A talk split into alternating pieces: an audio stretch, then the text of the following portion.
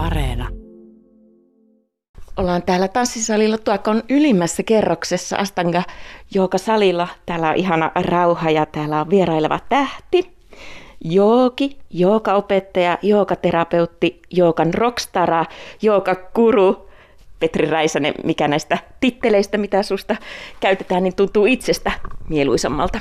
Mä kutsun itseäni nykyään joogaterapeutiksi.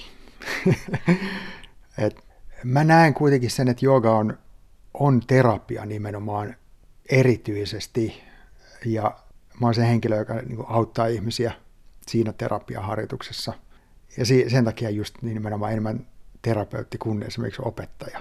Ja siinä on oikeastaan semmoinen, kanssa semmoinen kiva tunne, että myös opettajalla on semmoinen tietynlainen auktoriteetti, niin kuin varma, vaikka koulussa, kun taas terapeutti on se, joka kuuntelee ja auttaa. Siinä on semmoinen eri sävy. Sävy, niin, siinä on eri merkitys pikkusen ja, ja, ja se vaikuttaa se, että millä nimellä sä itseäsi kutsut siihen, mitä sä teet. Se on totta. Entä tuo joogaguru? Onko se ihan oikeasti sitten semmoinen jooga maailmassa, että se on semmoinen tie, mikä saavutetaan tietyssä pisteessä? No, guru on opettaja. Eli periaatteessa sun isä ja äiti voi olla vaikka sun guruja siinä mielessä, että sä oot oppinut niitä kuitenkin esimerkiksi suomen kielen ehkä ja, ja monia muita asioita. Et, et guru on periaatteessa opettaja. Sitten gurussa on eri tasoja ja eri nimiä myös. Ja niillä pystytään sitten erottelemaan. On esimerkiksi satguru, mikä tarkoittaa sitä, että on kokenut ja opettaa, eli on tehnyt sen ja käynyt läpi kaiken ja sitten opettaa. Sitten on vaikka niin acharya, joka on myös tämmöinen gurunimi, joka on tämmöinen henkinen johtaja tai seuraaja. Ja tämmöisiä, niin kuin, siellä löytyy eri tasoja, mutta guru periaatteessa, niin kuin mä oon joogaguru, koska mä oon joogaopettaja, mutta en mä haluaisi käyttää itsestäni sitä nimeä, koska se kuulostaa vähän oudolta. Entäs joogaopettajaksi? Pitääkö käydä hakemassa oppia aina Intiassa vai voiko tulla täällä Suomessakin ihan päteväksi? Joo, ei, ei Intia tarvitse mennä muuta kuin ehkä sen takia, että ymmärtää sen joogan alkuperäisen kulttuurin ja sen paikan, mistä se tulee. Mutta hyviä joogaopettajia on maailma täynnä. Mutta ehdottomasti kannattaa myös jollain tavalla tutustua siihen intialaiseen kulttuuriin, koska se olisi vähän kuin opettelisi jotain kansantans, suomalaista kansantanssia käymättä Suomessa. Niin kyllä se jotain niin kuin tuo siihen semmoista tiettyä syvyyttä, se, että näkee sen paikan ja näkee ne ihmiset ja ymmärtää sitä, miten ne elää. Lisää ymmärrystä. Käydään Petri tätä sun polkua läpi. Joka terapeutiksi yli 30 vuotta oot mm. joogannut ja siellä on värikästä taustaa, jääkiekkoilija, punk-musiikki on ollut osa elämää Joo. aikana. Punk-ympyrät, no mä olin sen ikäinen, mä olin 67 syntynyt, kun silloin kun punk alkoi 70-luvun, 76-77 tavallaan, tai se yksi osa sitä. Mä olin just sen ikäinen, ja sitten varsinkin se 80-luvun alku, että sä olit joku rokkari tai punkkari. ja muista tuli punkkari. Ja punkissa oli paljon vähän semmoisia joogisiakin arvoja mukana. Ja jääkiekkoa mä pelasin, aloitin nuorena 5-6-vuotiaana ja tuonne A-junioriikäiseen asti pelasin ihan sille tosissaan ja Helsingin Jokereissa pelasin ja Kiekko Espoossa ja nämä on ollut osa mun kehitystä ja sitten tämä joogahomma, mä oon huomannut tässä, kun mä opetan, että aika monet, jotka on 21 tai 22-vuotiaita, ne aloittaa jooga, mutta ei paljon aikaisemmin. Et siinä on ilmeisesti, kun on 21 tai 22, jonkunlainen semmoinen oma ajattelu kehittyy. Ja semmoinen, että ei välttämättä enää tarvi miettiä, että mitä ne muut tekee. Vaan tulee semmoinen, että mitä mä haluan mun elämältä ja mitä, mikä olisi hyvä mulle. Ja silloin, kun mä olin 21-22, niin mä menin joogatunnille ja ajattelin, että tämä on varmaan hyvä mulle. Ja ihan hyvähän se oli. On tuntunut oleva. Mikä siinä joogassa veti sua puolensa? Että oliko se tämä henkinen puoli nimenomaan? Oli osittain. Mä olin pikkusen tutustunut joogakirjallisuuteen jo etukäteen ja kyllä mä huomasin, että siellä on semmoisia mystisiä puolia. Esimerkiksi semmoisia meditaatiotiloja, missä voi niinku aistia jotain herkempää kuin normaalisti voi esimerkiksi maistaa tai haistaa tai kuulla jotain, mitä normaalisti ei ihan kuule, koska on niin jotenkin kiinni tässä niin kuin normaalissa elämässä ja vauhdissa. Niin oli se osittain oli semmoinen tietynlainen mystisyys, mutta tämä joogahan on aika liikunnallista joogaa, että se kiinnosti just sen takia, että mulla oli tämmöinen liikunnallinen tausta. Ja mä olin tottunut harjoittelemaan kuitenkin 5-6 kertaa viikossa. Että se harjoittelu ei ollut mitenkään erikoista, vaan se oli ihan normaalia mulle. Ja sitten vaan se tavallaan jääkiekko semmoisen pienen tauon jälkeen, siinä meni pari vuotta, että mä en tehnyt mitään erityisesti, niin sitten se jooga tuli tavallaan ehkä jollain tavalla korvaamaan sitä puuttuvaa aukkoa. Joogan ohjaamisesta on tullut mun ammatti jo vuonna 1998.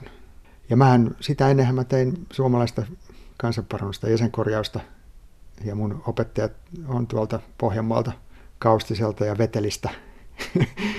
tota, semmoinen suomalainen tausta. Ja sitten mä oon yhdistänyt näitä suomalaisia kansanparannustekniikoita näihin jooga-avustuksiin. Ja nehän toimii valtavan hyvin, että niissä, niihin tulee ihan uudenlainen terapeuttinen syvyys niihin avustuksiin. Ja muutenkin paljon semmoista niin ymmärrystä kehosta ja mielestä ja energiasta on tullut nimenomaan tästä suomalaisesta kansanparannuksesta. Ja mä luulen, että se on se pääsyy, minkä takia mä oon suosittu maailmalla. Että mulla on oma tyyli. Suomalainen tyyli. Sä pystyt oikeasti parantamaan siellä joka tunnilla. Joo, joo, joo, kyllä. Se on ihan mahdollista. Että sen ymmärryksen kautta, mitä sai näiltä mestareilta, niin pystyy kyllä parantamaan.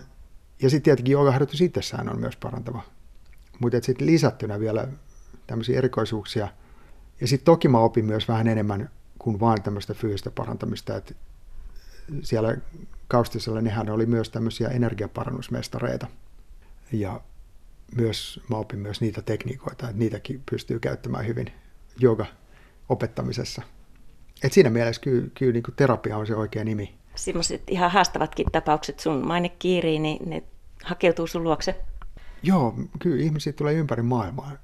Ja sillä tavallahan niitä yhtäkkiä se ryhmä saattaa olla iso, kun kaksi tulee Kiinasta ja kaksi tulee Japanista ja kaksi Amerikasta, ja niin yhtäkkiä siellä onkin 450, että tota, kaikki tulee ympäriinsä. Ja just niin kuin tähän aikaan yleensä mä oon opettamassa Taimaassa ja sitten sieltä siirryn yleensä tuohon niin helmikuussa Intiaan. Ja ne on just semmoisia paikkoja, mihin ihmiset tulee ympäri maailman ja osittain sen takia, että on tämmöinen terapeuttinen näkemys tähän astanga-jogaan. Tässä on ihan pakka kysyä, kun sä kierrät siellä ympäri maailmaa ja sitten sä oot perehtynyt kaikki eri uskontoihin ja tähän henkiseen puoleen, niin mihin sä uskot? Joo, mä tutkin sitä koko ajan, mihin mä uskon. Mä en oikeastaan jäänyt mihinkään semmoiseen tietynlaiseen johtopäätökseen, että tämä olisi se, mihin mä uskon, vaan enkä mä usko, että semmoiseen, semmoinen olisi mahdollista. Mä en tiedä, onko semmoinen edes mahdollista, että niin jämähtäisi johonkin tietynlaiseen käsitykseen esimerkiksi Jumalasta tai jostain hengestä, pyhästä hengestä tai jotain. Että et se on oikeastaan semmoinen asia, mikä muuttuu, se käsitys siitä muuttuu samalla kun opiskelee ja elää. Ja mua kiinnostaa nimenomaan tutkia tätä asiaa, että mihin mä uskon ja mihin johtopäätöksiin mä päädyn tässä, että mitä ne asiat tarkoittaa, mitä ihmiset yleensä miettii ja uskoo mikä missä se Jumala on ja mi, mitä se tekee. Pystyykö sen kanssa juttelemaan vaikka, niin kuin jotkut sanoo. Et nämä on kyllä ihan äärettömän hienoja kysymyksiä ja niitä, niitä poh, voi pohtia sillä, että mä joskus aamulla herään ja mä pohdin, että mikä se Jumala oikein on. terapeutti Petri Räisänen, Astangan joogassa on kuusi tasoa ja sitten te kurut puhutte seitsemännestä tasosta ja se on se perheelämä. Onko se se haastavin sinullekin? Sulla on kolme poikaa. On se varmasti se haastavin. Miten ne lapset saa kasvatettua silleen, että niistä tulisi jotenkin tasapainoisia ihmisiä, jotka jotenkin ymmärtäisivät tätä elämää tarpeeksi sivistyneitä ihmisiä. Ja meillä on ollut ihan hyvä juttu toi, että ainakin ne on nähnyt maailmaa sillä tavalla, että ne tietää, että erilaisuutta on olemassa ja osaa siihen jollain tavalla suhtautua sille hienosti. Mutta on se kyllä päivittäistä oppimista ja oivalluksia siitä, että miten sitä voi selvittää jotain asioita, mitkä on vaikeita. Lapselta käy semmoisia tunnekuohahduksia läpi, niin kuin melkein kolmevuotias ja kuusivuotias, niin se on niin kuin jatkuvaa semmoista tunteiden läpikäymistä. Ja oikeastaan niin kuin itseä pysty hirveästi edes kuuntelemaan, kun pitää kuunnella niin hirveästi sitä, että mitä siellä tapahtuu ja kateutta ja kaiken maailman vihaa siellä välissä. Ja, että miten näitä asioita ratkaisee ja miten jotenkin silleen, niin kuin, että se olisi sellainen niin kuin rakentava ratkaisu. Ei välttämättä aina vaan positiivinen ja mukava ja silleen, että annetaan nyt vähän suklaata, että kyllä se tosta. Mutta silleen, että se olisi niin rakentava, että ne myös ymmärtäisi, että okei, näitä peleluja pitää vähän jakaa välillä ja jotain semmoista, niin joo, se on päivittäistä tätä tutkimusta. Se on iso vastuu, siihen tarvii oikeasti paljon viisautta. Kyllä joo, ja, ja se just tulee sillä vaan, ei sitä, ne lapset on kaikki yksilöitä, että tota, ei voi oikeastaan etukäteen niin kuin hirveän paljon edes valmistautua, että mikä sieltä tulee.